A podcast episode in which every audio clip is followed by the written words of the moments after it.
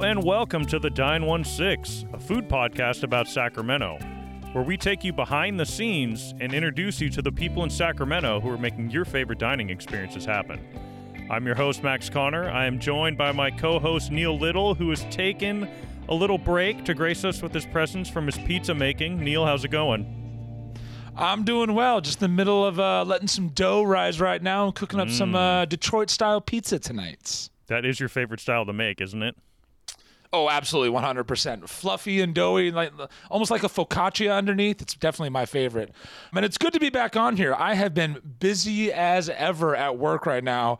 It's actually really nice to see, you know, kind of it's kind of the first holiday season back where everyone is comfortable being out and about and it's fun to see some old familiar faces and really get events going and people out and about. So it's it's really been fun to see and kind of gives me hope that things are getting back to normal. You been to anything fun recently?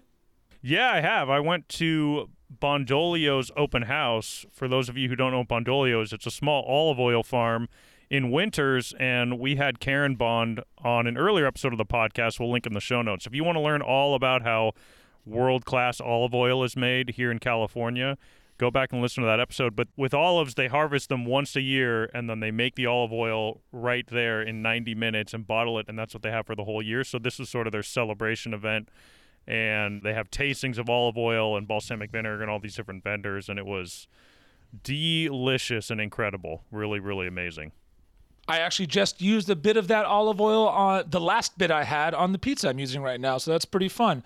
One of the fun things about pizza that I enjoy is how many people have such different opinions on what good pizza is, whether it's New York, Sicilian, Napoleano, or even Detroit style like I like. A lot of people have a lot of different ideas of how exact food should be. Some of those being barbecue, fried chicken, tacos, among others that people have opinions on. And we are fortunate enough to have Chef Greg Desmangles on, who has dived into all three of those food types in terms of creating his own identity with his restaurants from Bawk to Urban Roots and now La Cerveceria at the Shack. Yeah, it's pretty amazing. Greg also, you know, has moved pretty quickly from executive chef to essentially running a little mini Sacramento empire at this point of all these different restaurants, taking over the shack and opening that new cerveceria as well. Apparently, they are making their tortillas by hand. Was the plan right before they opened? I haven't been over there to check it out since they opened, but it is open now. Anyway, let's get to our conversation with Greg to hear all about his history of growing up eating good food with his mom, all the way to being the head of running these four different kitchens in Sacramento.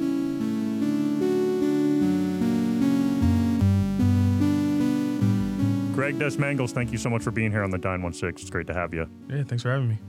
Right on. So we always almost open the show by just asking people what was food like in your childhood? What was, you know, what was dinner like at home? What got you connected to food early on in life? Food was everything in my childhood. If you can't tell by all this physique over here, this is body by uh, soul food, courtesy of my mama Gina. Anyways, uh, but no, food was everything. Um, that was all our gatherings, good, bad, or indifferent. I would say 95% of my child memories, childhood memories are connected to food, whether it be my grandpa and me in the backyard on our family's land, you know, planting the garden, um, whether it was me reading Stone Soup for the first time and my grandparents were watching me for the summer and they entertained me the entire day and we really made stone soup. So I went out and found a stone and we boiled it and went to the garden and, you know, I had to go to my grandma and then go back to my grandpa and back and forth. And, you know, they give me these different ingredients and we made the soup and we sat and ate it with cornbread. Thanksgiving, I was always in the kitchen trying to grab scraps. Mm. Um, all the men were watching football and basketball and I could care less you know, because at that point I hadn't played any sports, and I was the chunky kid in the kitchen trying to lick the cake bowl, you know. and it was just everything that was comforting to me. You yeah. know, that was a lot of like because my mom moved to San Diego when I was real young. Well, not really, I was four, um, but we moved to San Diego, and it was me and her in San Diego. And like my dad was very much present, but he was just in Sacramento still. And so when it was just me and her, a lot of our experience was just food. You know, I go to school in the morning. She'd cake me. I, I first off, I wake up. I got two breakfasts. So I woke up. I got like a smaller breakfast just to like kind of hold me over. Then she would make like the real breakfast that we would eat right before we left. And then on the way to school, she'd give me two donuts. So my mom kind of set me up like for like success, like in happiness, but yeah. like eating habits, definitely detriment. But you know, then she picked me up. I had I went to like a private Christian school, and we ate really good. Like they made all the meals from scratch and stuff like that. It was like in the middle of the hood, but food was excellent. Kids were terrible. Food was amazing. And then she picked me up, and we go home, and we might go to the Chinese spot that was down the hill from our apartments in San Diego, or you know, my mom everything she cooked was from scratch. Nothing was out of a can. Nothing was frozen. And even as a single mom, like that was her commitment. Wow. And so it was just like it was there wasn't an option. That's just how you know. I, that, that's how I think how my mom really with me. That's how she showed her love. Like even when, you know, she might have been struggling or whatever the situation may be, like financially, it was like, oh, I got a sugar butter sandwich. But to her, it was something that this is our only option right now. But for me, it was a treat. I was like, shit, I get to eat sugar and butter, you Yeah, know, for right. for you know for my dessert or whatever situation may be. But that was always, you know, kind of my love connection. So when did you know you wanted food to be a part of your future beyond just the passion between you and your mother? Like when did you know like, oh, I want to be in the kitchen creating this stuff? I don't know if I necessarily had like a moment where I was like, I'm gonna be well, I kind of. So like, I've always loved food. Food's always a part of my life. But you know, I did the thing. I'm trying to make my family happy. You know, I think I'm I'm admittedly a people pleaser. I want people to to be happy. I've always kind of been a solid kid. I never got into a bunch of trouble and stuff like that. And you know, my parents and my family has always done right by me, so I try to do right by other people and stuff. And so I wanted to be the doctor and the lawyer. I always been told I was smart and good at math and all this other kind of stuff, but I never could stand school. Hmm. And for the reason of like, you got to tell me, even though I aced trigonometry, calculus, but why? When am I going to use this in real life? Right. You know what I'm saying? I'm like, what? What about this is going to make me successful in life? And because of that reason, I just I didn't apply myself. And if I tried, I crush it. But I just didn't want to try. And I'm not stimulated. This doesn't make sense to me. You know, like I love sports. I love, and that was probably the only reason why I stayed through high school. And obviously, like honestly, my parents kicked my ass for trying to drop out. but you know, back to the kind of the the original question is, you know, I went to be a lawyer and a doctor and all that kind of stuff. And I just was like, I can't do this. Like I was paying out of pocket. It was just community, you know, college. I was going to ARC or whatever. I had this moment where at the time I was working at Bel Air as a bag boy and I was walking through, I was like, I think I was doing like go backs, which is like taking all the stuff from the front that people didn't want or took out their cart and you put it back in the aisle. And our store manager came up and he was always like super high energy. He just irritated my soul. And like, he came up, he was like, You really don't seem like you want to be here. And I stood up and I looked at him. I was like, Yeah, I think you're right. And he was he kind of like looked at me and I was like, Yeah, I just don't this I was like, This isn't nothing about this is fulfilling. And he was like, All right, his name was Randy. And uh I had been asking at this point, Rob, my uncle, I've been asking him for, I don't know, months, maybe even over a year at this point. I'm like, hey, I just want to work at Pangaea. I was like, I just, I don't like whatever, I don't care. But I went in with my mom we would sit at the bar and we would just talk and kind of just like watch service and stuff. I mean, sometimes we come in, he'd be sleep on the couch because it'd be so slow in the afternoon. But this one night we came in and it was bumping and there was people sitting at the bar and all kinds of stuff going on. And I had my first craft beer. Of course, I was 21. but uh, I had my first craft beer and it was Kwak. It came this crazy glass and it was like this wood stand. And it was like an hourglass shaped glass, but it didn't have like a flat bottom, so you had to sit it back in the stand. Hmm. But it was real awkward to just like pick up and drink out of it. And so, anyways, I'm drinking this beer and I'm like, wow. And it's just this energy and there was this buzz. And this was like at the kind of almost like the beginning of, you know, the craft beer movement in SAC. And people taking it seriously, you know, because it was like at that time it was like eight dollars for ten ounces. Like you're you've lost your mind. Right. You know what I'm saying? Like, like what's you know, is it golden or glass? You know, at this point it's like, is it cold? and I was just like, I just want to work here and And he was like, No, no, he didn't want to work with family. I'm a young kid. He's like, he don't know how to work hard. He doesn't care. Whatever situation is. I'm guessing they were just understaffed and it was what 2011 beer week. And then he finally was like, "You you still want to work?" I was like, "Hell yeah, I want to work. Like, what's up? Like, I'll let's let's go. I'm still in college. I'm still working at, at Bel Air and stuff." And he was like, "Yeah." He's like, "All right, come in. We need you for the weekend." So I just bust and wash the dishes for three days. It's the longest three days of my life, mm-hmm. but it was the funnest three days of my life, and it went by like that. Like, though it was long and it was hours on my feet and stuff like that, but it went by in a flash, and I was super proud because I I didn't break a glass until literally I was doing my last run for the night on the last day of beer week and everybody at Pangaea likes to crowd around the corner when you walk behind the bar. And somebody just turned around and bumped me and I dropped like a glass. And I remember the whole bar being like oh, Oh, right. and I just froze for a second because I was like everybody's paying attention to me. It got super loud and everybody just laughed it off. And I just remember being like I, and something was just like I don't know what exactly I'm supposed to do but I'm supposed to be here. Hmm. You know like this is the energy. Like I haven't I had, I think at that point I had just been doing what people have been telling me to do, and at that, that was the first time I had something like outside of playing sports and stuff in high school that I was like, wow, there's something magical about what's happening, you know, in this space, and I couldn't put my finger on it. It was just like the energy and the people that were there, and when they were there, and the movement, everything else. So pretty much from that, I just kind of slowly started dipping my like getting a little deeper and deeper into it. And I was like, I like food and whatever. And they, because it was kind of like a rotating door who was running the kitchen at the time, which was like Panini Press and, you know, like French bread pizzas and nachos and stuff like that. And I think we had a couple salads. And they're like, oh, you like food? Well, you know, you can do it. So I started taking like more shifts in the back and stuff like that. And I was like, yeah, sure, I'll like take it over. And I, you know, I thought I was doing something like running the kitchen with my like two catering ovens, two panini presses, and a microwave. You know, uh, two turntables and a microphone. I just kind of made it up in my mind. I was like, you know what, this isn't for me. I was like, I really like food, and I went to my mom first because I was like, I'm thinking about being a chef. And I was super like, and I wasn't even confident like in me co- it coming out of my mouth. And my Yeah. mom was like, "You should totally do it." And I was hmm. like, "Really?" And she was like, "Yeah, you'd be great at being a chef." And I was like, "You think so?" And she was like, "Totally. You love food. All you know is food. That's all we've ever done." And that gave me the courage to be like, "All right, I'm gonna go tell everybody else."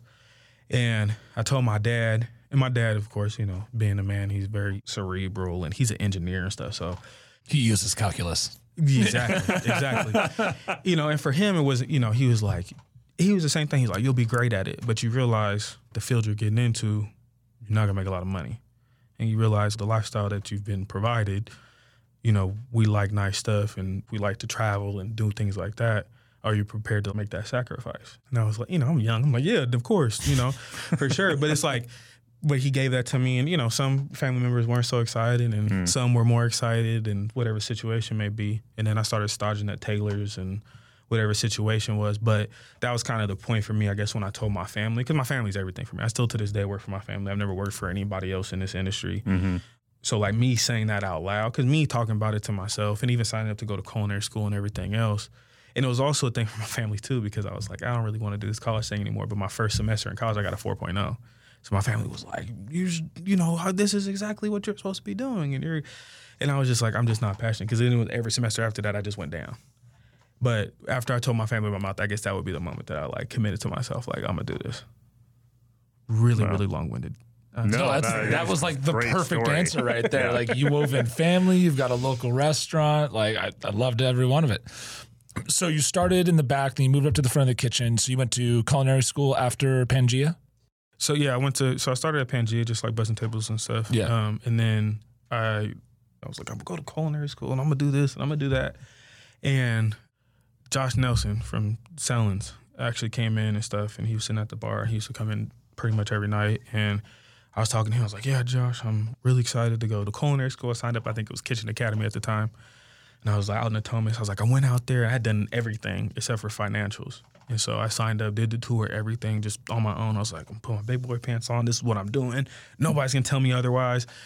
And he was like, Yeah, you shouldn't do that. And he was like, because he kind of he and he was the first person. Like, there's people in my family that I was like, but you don't know what you're talking about. And he's, I'm telling him because you know he's in this industry, mm-hmm. and he was another person that kind of had that same approach, like as my dad did. He's like, you know, just make sure you know what you're getting into. If you really want to do this, or he asked me, he said, why do you want to do this? And I was like, I gave him, you know, the off the cuff, and I love food, and it, you know, food's my life, and this is, you know, all the things that really don't matter when it comes to coming to chef. And he was like, okay, that's all cool, but when you stop loving it, then what? And I was like, then I'll just keep working. And I think when I said that, he was like, all right, well, if you're gonna go to culinary school at all, which I don't think you need to, don't go there. They just got X, Y, and Z class action suits, blah, blah, blah, blah. And I was like, all right. He was like, if you are gonna go to school, go to ARC. But first, just get into a kitchen. And I was like, all right. And so I started staging at Taylor's. And it was dope. I think I was there for like eight months. But it was just a stage. I used to come in every Tuesday, work like four six hours and stuff like that. And I was doing the culinary school thing at the same time at ARC, but I was learning more and it was like 46 hours a week than I was at school. I was paying for that and it was like, I think I was at school like 24 hours or 24, 26 hours a week. And I was like, yeah, I think I'm going to just go do the stage thing, just put my head down, you know, and just learn. And then, you know, from that point, it turned, it just went. So, yeah. Had you done much cooking at home growing up? Like, had you ever really got in the kitchen at home, or was it really just that that first foray and that weekend at Pangaea where you suddenly started to think like, I'm gonna I'm gonna cook?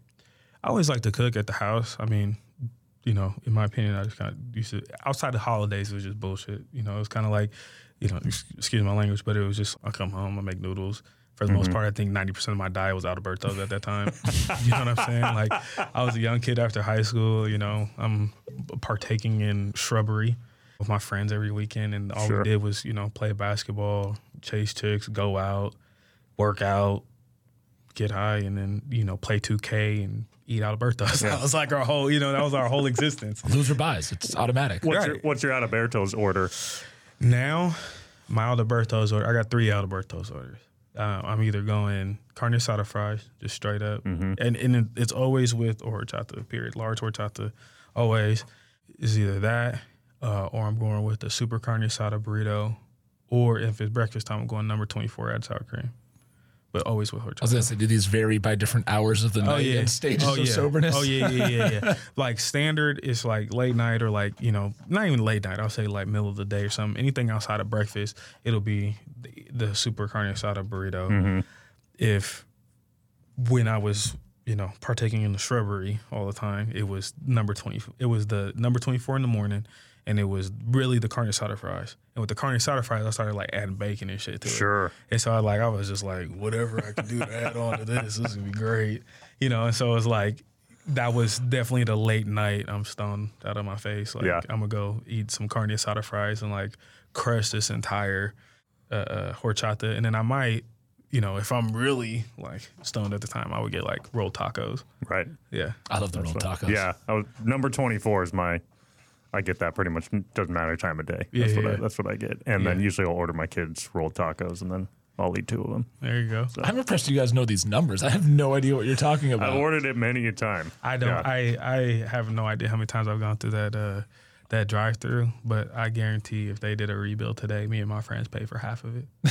like straight up, like it was like it was an every night thing because it was also like when I would be coming home from work at Pangaea and stuff. Cause I was when I was closing the line and stuff. I come home and I just stop out at Bertos. I might literally it was times where I come home and I'd be so tired.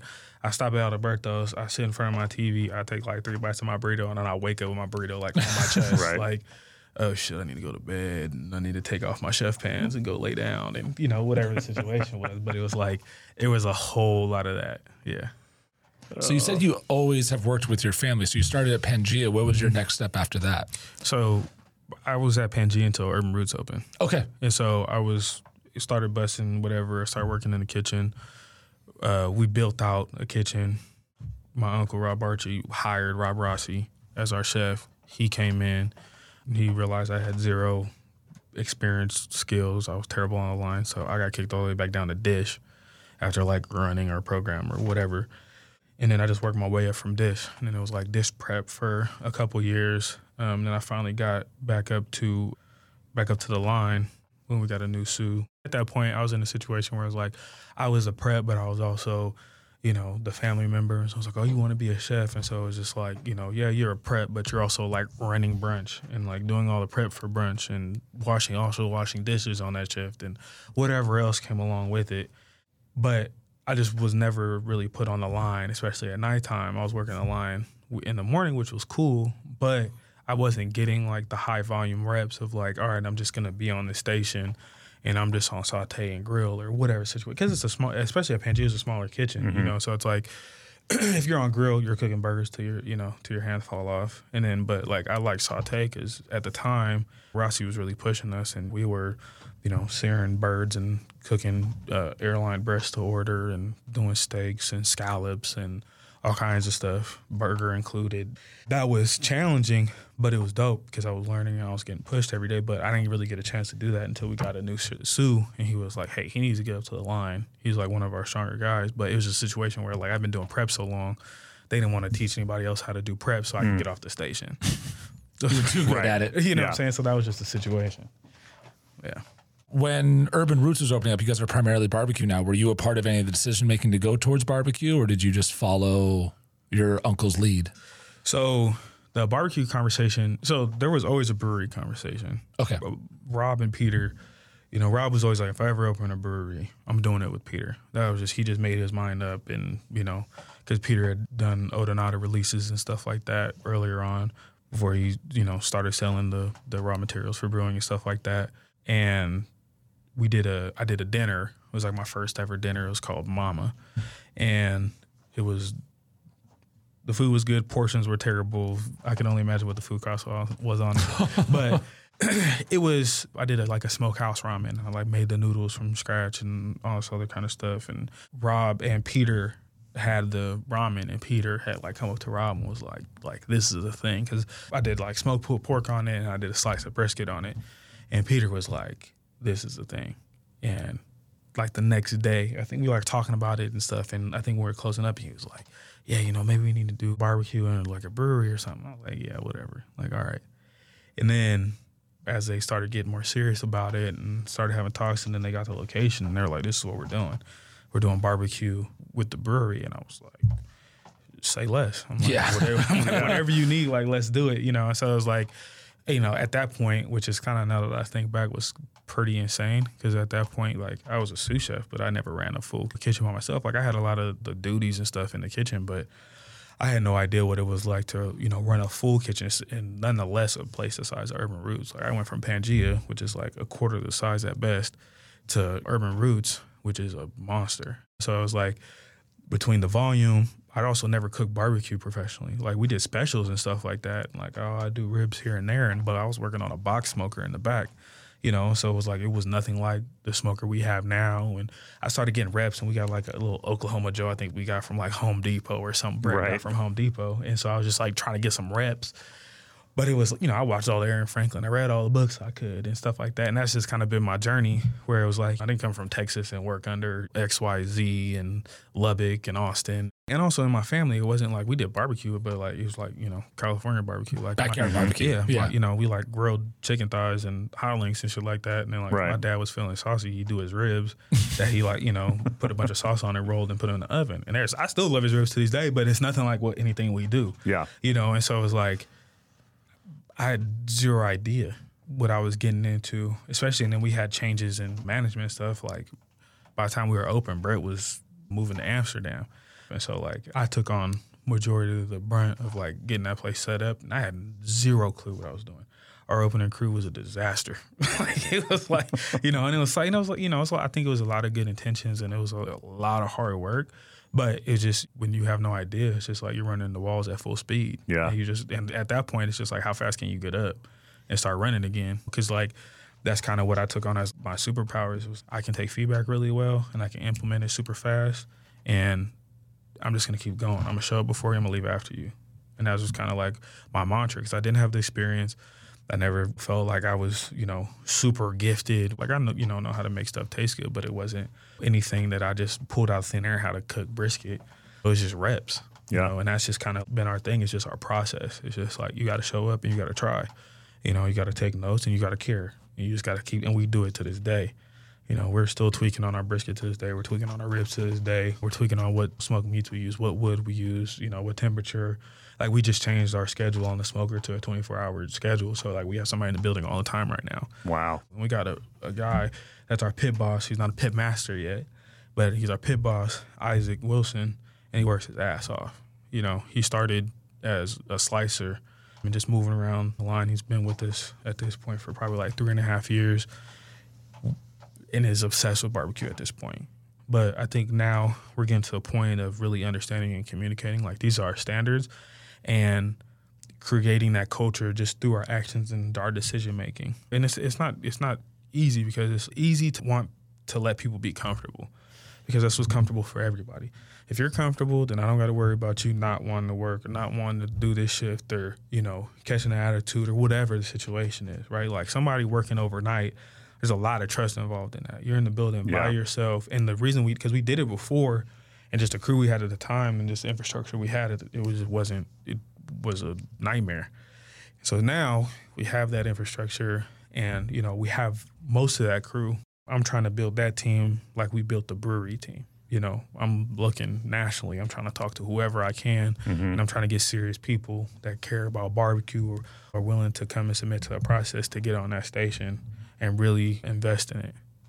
We're hanging our hat on our smoked meats, and that's where we're putting our flag in the ground. You know, we're not trying to be everything to everybody, but we are trying to be the best barbecue that we can be, and hopefully, the result is as being the best barbecue in California at some point, being the best, you know, barbecue on the West Coast in general, in the nation, whatever the situation may be. But it's like those are the aspirations we're having because I look at our brewery. I don't look at like what other people in Sacramento are doing. I'm not even looking at what other people in California or whatever.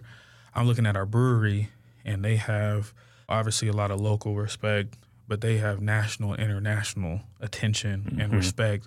And I want us to get to that same point of reverence in the barbecue community as Peter has in the beer community and still be able to be the fun space that you can come and throw your parties at and have a great beer, but also be really serious about the smoked meats we're putting out. Yeah. Yeah. It's rad. I love that. Mm. I'm starving now. What are you most proud of so far at, at Urban Roots barbecue wise? Barbecue wise, I mean, our brisket, it's cliche and everybody always talks about their brisket Sure. and stuff, but it is, brisket is a fickle mistress. Yeah. you know, and it's a thing that I've seen us do really well, and it's the thing that I've seen us not do so well, you know. And what I've just realized at this point is it's just effort. It's effort and it's commitment, it's consistency, and that's the thing I'm proud of is our consistency right now. It's just not so much an individual like our brisket I'm proud of, but like our ribs are amazing right now. Our burnt ends are are amazing right now, and our consistency that we're but you know it's it's the consistency that we're getting to. Yeah. consistency with the smoker and just like attention to detail that we're getting to. Our fire management really like the fundamentals which is like nothing obviously anybody that doesn't work in a smokehouse thinks about but it's like the first book i read when i was learning how to work a pit was aaron franklin's book. Mm-hmm. When i read it i was like why is all the recipes in the back what i realized is no recipes don't mean shit Yeah. as you get deeper into it, it's all about the process. That's why he talks about how to build a smoker and how to build a fire and how to pick wood and the density of wood and the water level in it and how to build a fire and oxygen and smoke and breaks all these things down because you have to have an innate understanding of all these things before you can worry about a recipe because you can get this recipe and you're going to thrash it because Right. you have no idea what you're doing on a pit. You don't understand what dirty smoke is. You don't know what high combustion fire is. You don't know what clean smoke is. You don't understand airflow. You don't understand a green log versus a properly dried log. You know, there's all these things that it's a really simple process, but because it's so simple, all the details stand out. Yeah. You know what I'm saying? It's like before we are because it's convenient and we don't got to worry about it. We get 16 mesh black pepper to come in. Now we're grinding it. You know what I'm saying? Pretty much to blend. And so it's like the freshness and you're getting that pepper pop and things like that. And so it's just like really evaluating from top to bottom, like how can this be the best product that we can put out, period. And it's banging on our producers and it's making sure we're trimming it properly. And is this the best brisket we can get that makes sense in this market? Mm-hmm. You know, that makes sense for our process and on and on and on. Yeah. Wow. So you you've taken on barbecue and then you guys decide to spin off and open another spot and take on another of people's favorite, you know, soul foods, if you will, that people can, can have very strong opinions about in fried chicken. So Right. tell us uh, about the process of deciding to open Bawk and how that went. Yeah, I mean, Bawk has uh, been a, a lot of things at this point, and I think that Bawk is now starting to hit its stride. I mean, it started as just kind of, you know, it was going to be a, a, passion project, you know, between two people. Um, it's now Urban Roots, and we're now, I think, just now finally starting to really understand where we want to be and what we're trying to do in that space. But you know, it's uh, we obviously like doing what people have a lot of opinions about. yeah, uh, you know, being being fried chicken. But I really like where we're at right now with our fried chicken. I think we've gotten back to just like what we feel is good fried chicken. I think in the beginning it was a lot of like what people think and is this unique and you know is this different who else is doing it and that's just not what we do as a company. We do what we want to go eat. Yeah. You know, because at the end of the day, we're common people. You know, at the end of the day, that's if I want to get fried chicken, it is how it is at Bawk. Right. You know, if I want to get barbecue, that's how it is at Roots. If I want a taco, that's how it's going to be at the new spot. You know, and so it's like now that we're really kind of understanding and really getting comfortable, I think, in our own skin and really starting to I think appreciate ourselves for the time that we spent in the industry. I think we've always come from a really, really humble place and we continue to be humble and we continue to you know keep our ears open and try to learn and take feedback and stuff like that because that's our lifeblood. But it's also really starting to understand like what do we do well and doubling down on it yeah. and being confident in that. And the, also understanding like yes there's feedback but there's also a reason why we're at where we're at and to continue to stay on that wavelength of keeping things simple but executing to the best of our ability so you just let a little comment out there. uh, another opinionated food topic. You guys yeah. are doing a taco taco spot. Yeah. Are you allowed to talk about it? Yeah, yeah. yeah. Okay. Talk about it. We're shit. We're getting close to opening. So, yo, so what's the where, where, when, how, all that? Uh, yeah. So we took over the shack. Oh, okay. Oh, oh no okay. Way. All right. Yeah, I did hear about that. I didn't realize. Okay. But we've taken over the space. Um, we're just doing a fun like California taqueria it has a full bar, so it's gonna that part is gonna be focused, you know, heavily on agave, so tequila and mezcal. Mm-hmm.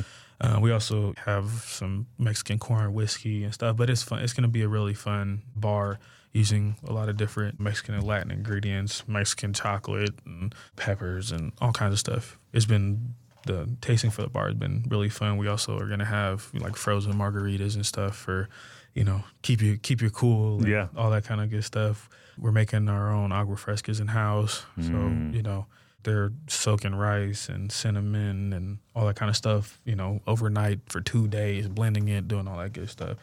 In the kitchen, we're doing tacos. We're we're hand making our own tortillas. So we're we're we're getting the masa, rolling, portioning them, pressing them by hand no machines at that time. That might change, you know, depending right. on, you know, obviously, you know, volume. We, yeah, no, for sure. You know, we're, I'm sure there'll be a learning curve across the board. But yeah, we're, we're, we're making our own tortillas, our own corn tortillas. We're even doing our own flour tortillas for our carne asada taco and kind of the direction of like a Sonoran style taco, just kind of paying homage to that region. Mm. But really, it's, you know, we're just trying to keep it real simple. We're not trying to do anything that's pretentious or anything like that. We're again, it's just trying to be a California taqueria. You're gonna be able to come get carne asada fries and all that kind of stuff. We, you know, we even got a couple plays on your your local Taco Bell stuff like that. So we're not taking ourselves too seriously. We're trying to pay homage, but at the same time, we don't want to be intrusive on the culture. We just want to pay homage and you know have a good time, and it's what makes sense for that space. We talked about a couple different concepts, but it worked out. Our chef over there, Garrett Rodriguez, that's what he does on his own time with his own pop up and stuff too. He makes Mexican food and does tacos and all that kind of stuff. So you know, it all kind of worked out serendipitously. That's great. Neill's excited. Uh, the, very. The listener I mean, is missed like several, beer, several tacos, several fist pumps from Neil over there on the on the podcast side here. Yeah, but yeah. Uh, so let I mean, let's talk a little bit about you know you mentioned Josh I think it was, you know, said what happens when you stop loving it. And now, I mean, right. you're in a position that is a long way away from, you know, just being a chef, running a right. kitchen, getting to make food. So, what excites you? What's hard about it? How is it being in a position of like real management over a growing empire at this point in Sacramento of food? Yeah, I mean, I think so. I think as like a young chef, a lot of what like we crave or even as a young cook, it's like you, you become a sous chef, you become a chef, and first thing you think about is like creativity, and I have this control, and I get to my food, and I want you to understand what I'm thinking, and it's a lot about yourself Mm-hmm. because you spend so much time executing other people's, you know, and I think Right. that was, and that was a lot of the sentiment that was passed down to us. Like this is my food, this is my kitchen, this is the way I do it, you know, and with myself what I've learned is it's not a it's not about that. And and I've also realized why like some of those people I've worked with haven't been successful in that, right? Hmm. Or like it hasn't at least for myself it's not a successful situation because it's not about me or myself or whatever the situation may be. I might know what works, but we execute it. You know what I'm saying? It's very much a team. Like we used to start and be like, oh, we're a family. And family's cool, but sometimes family's dysfunctional. You know what I'm saying? Sure. and you don't get a choice with family. And so now it's it's a team, right? Because we all have our function and it's a secondary family, but we have our function first and we all gotta do our part. You know what I'm saying? We got to play defense and get on offense and make sure we communicate and screen here and whatever situation is. And everybody has to play their part in their position for us to be successful. As far as in my position, it's it's finding inspiration and it's finding drive in these new positions of like what is motivating and inspiring for me. And at this point, what's motivating and inspiring for me is like figuring out the best ways to provide a safe environment for the team hmm. and safe, not just being like, you know, physically safe, but also like mentally safe and people feeling, you know, like if they're, they feel like they've been done wrong, they're heard. And we're constantly stewarding those things, making sure our systems are running properly, making sure that, you know, we're like, we're profitable so everybody can make a, a equitable wage and everybody's put in an equitable position. We're trying to provide as much or as many benefits as possible. You know, right now we we have health care and like 401k and stuff like that, but we're looking to continue to expand on those things. Yeah. For myself, it's I'm learning that like my job is consistency, pretty much, hmm. Just across the board. I haven't had anybody in this position before me in the company, obviously, because the company is young and growing and things like that. We got a new CFO, uh, Josh Blackman, who I'm learning a ton from. We're all learning a ton from. And so I think it's just taking on new challenges and understanding that like the only thing that food is not the only thing to be passionate about because I still very much deal with food. I just deal with the big picture of food. But as far as like being the chef, it's understanding like how all these different spaces because none of our, our concepts are the same. Right. And so they're all different beasts, which is kind of like I'm getting a crash course on all ends from that right now, you know, because like I'm a new dad and we're actually expecting again. Oh, now. wow. Congrats. so- Congrats. Thank you. Appreciate it. And so it's like, it's the same, it's the same situation. Like the business needs something, my wife needs something, our child needs something. And then within the business, Urban Roots need one thing, Bawk needs one thing, Pangaea needs one thing, mm-hmm. and now Sur- Cerveceria needs something different. And so just understand those different concepts, understand those different chefs. So it's a lot of time management for for myself. It's a lot of organization for myself. That's probably the biggest challenge is you don't have a boss, and so you got to figure out how your time is best spent, and you know, kind of triage like you know, where do we need to stop the bleeding first, Right. or what fire is bigger, and how much faster do we need to put it out. Now I know you're doing a lot outside of the restaurant as well, uh, and I know you participated in the West End Dinner and the Bridge Dinner Fest, the Farm to Fork Festival. Tell us what these events are like for you, and, and what it's like to be a part of them, especially now being a one of the bigger names and chefs in town. I appreciate that. It's it's been it's been super fun. I mean, I think I've always had a, a level of appreciation for like the bridge dinner and things like that. Being a, a young cook and a young chef in the city, and hoping to get invited to it one day. Actually being out there, and then also after the pandemic, having a whole nother appreciation for it because it was illegal to do what we we do as a career for two and a half, almost three years. And so being able to do it on a large scale is beautiful, especially with the bridge dinner. That was only my second year being able to work the bridge dinner. And for my second year to be put out there as a future chef on the bridge and to be able to work with my peers and chefs I've looked up to for a lot of years, it was super exciting. But it was also, it was nice to bask in a moment for a little bit especially for myself, I'm, I feel I'm humble. I don't know if other people perceive me as that, you know, but I feel I'm humble. I'm confident at the same time because I put the work in, but I don't do a lot of living in the moment. I think it's kind of hard to do that, especially in this industry. I mean, I just in today, you know, what I'm saying if you're an adult, you got kids, or even if you're just an adult, like you know, you're thinking about the next week, the next Mm-hmm. month, the next bill. Because if you, you know, spend too much time in the moment, you get left behind. And so it was nice to, because I mean, it's like, it's almost like 10 months of planning for the bridge dinner. And when Brad gave me that call, I was kind of like, because he said, so like, I did, the, I was a pod chef um, last year, and he was like, "Yeah, maybe next year you'll be out here." And I was like, "Oh, okay." And I'm like, "He's full of shit. He's not saying I'm not, I'm not gonna be a chef. This is my second year.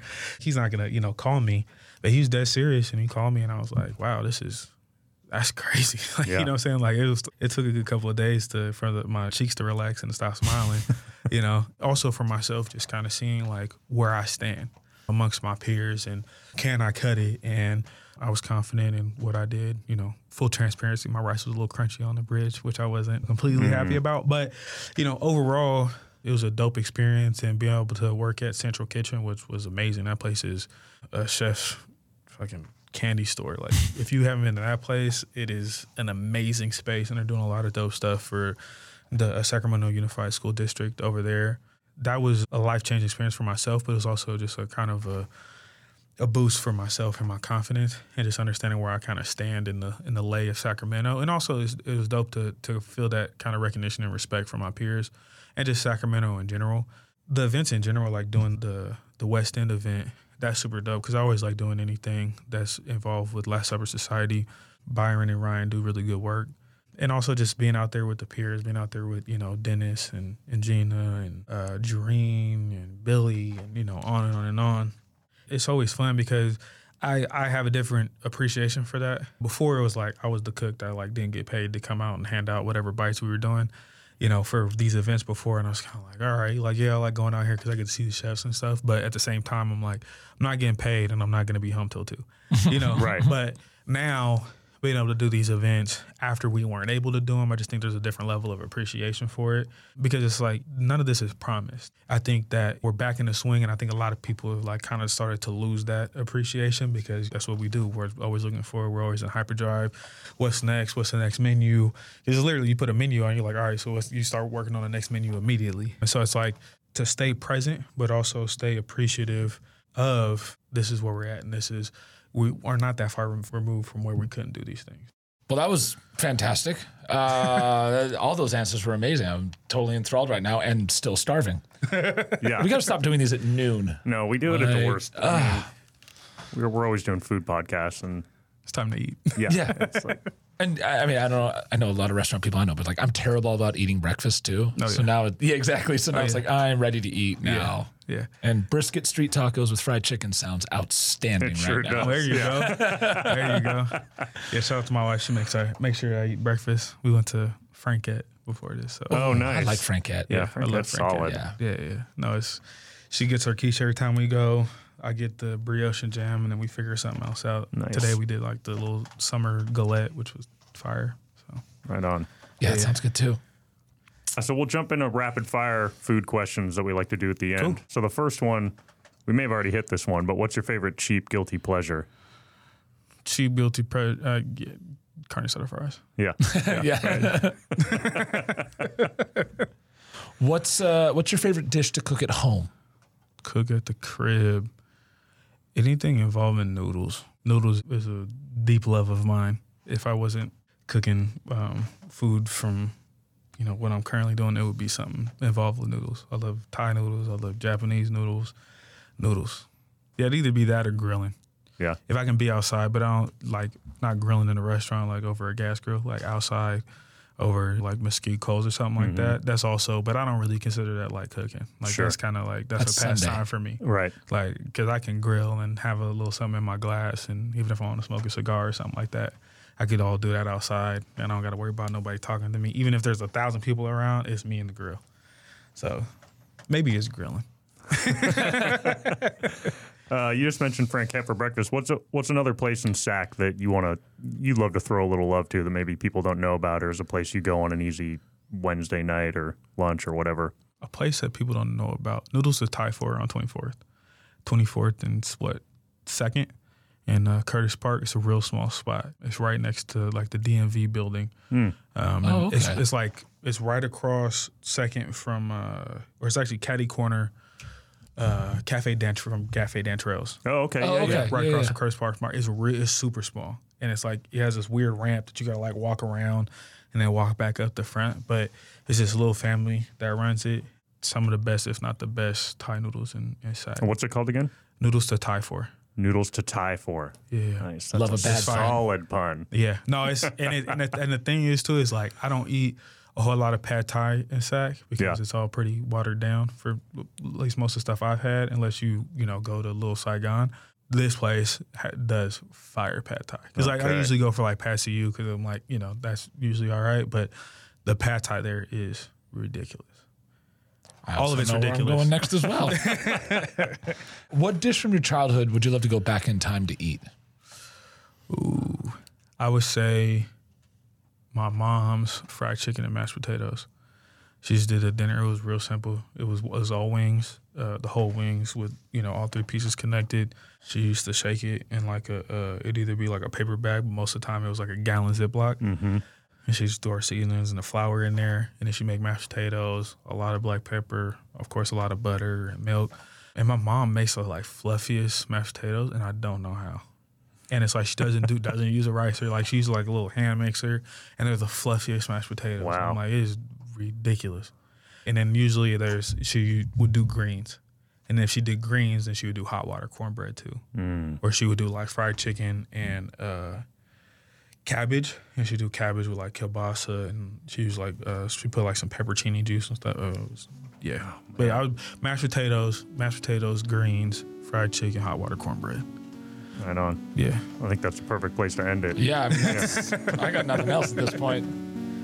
Oh, well, Greg Desmangles, thank you so much for coming in, being on the Dine 16. It was great to have you. Yeah, thanks for having me.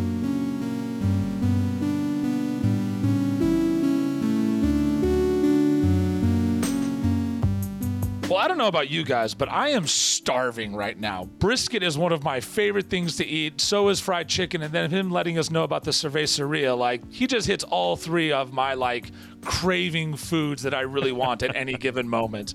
And I am so excited for what he's doing for Sacramento and really bringing his love to his food and sharing it with people. And I love that his goals are not just regional level, that he wants to be on the level of like a national known I don't want to say brand, but a national known product that he's putting out there.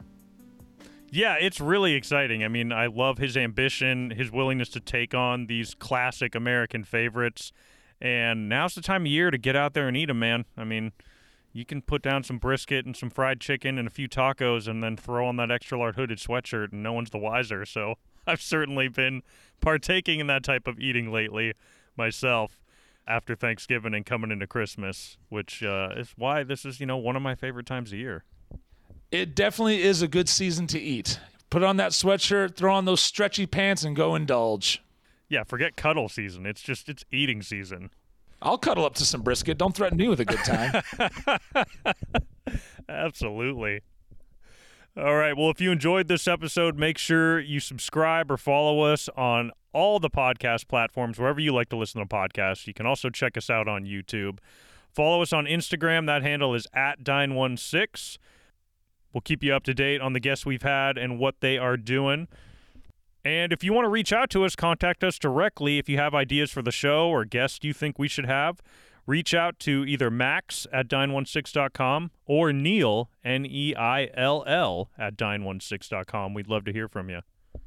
Also, if you like this episode, please, please share it with friends and family. The easiest way to do that is to just share if you're in the podcast app on your phone or just send them the link to dine16.com.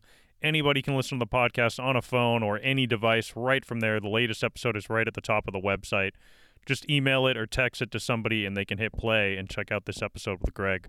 Our opening and closing theme music are by my brother in law, Mark Owens.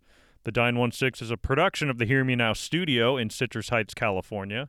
Join us next time as we have another chef on who has an unbelievably unique story as to how she got into cooking as an executive chef. One of the more unique backstories we've heard to this point to making her way to into a restaurant kitchen pretty much accidentally.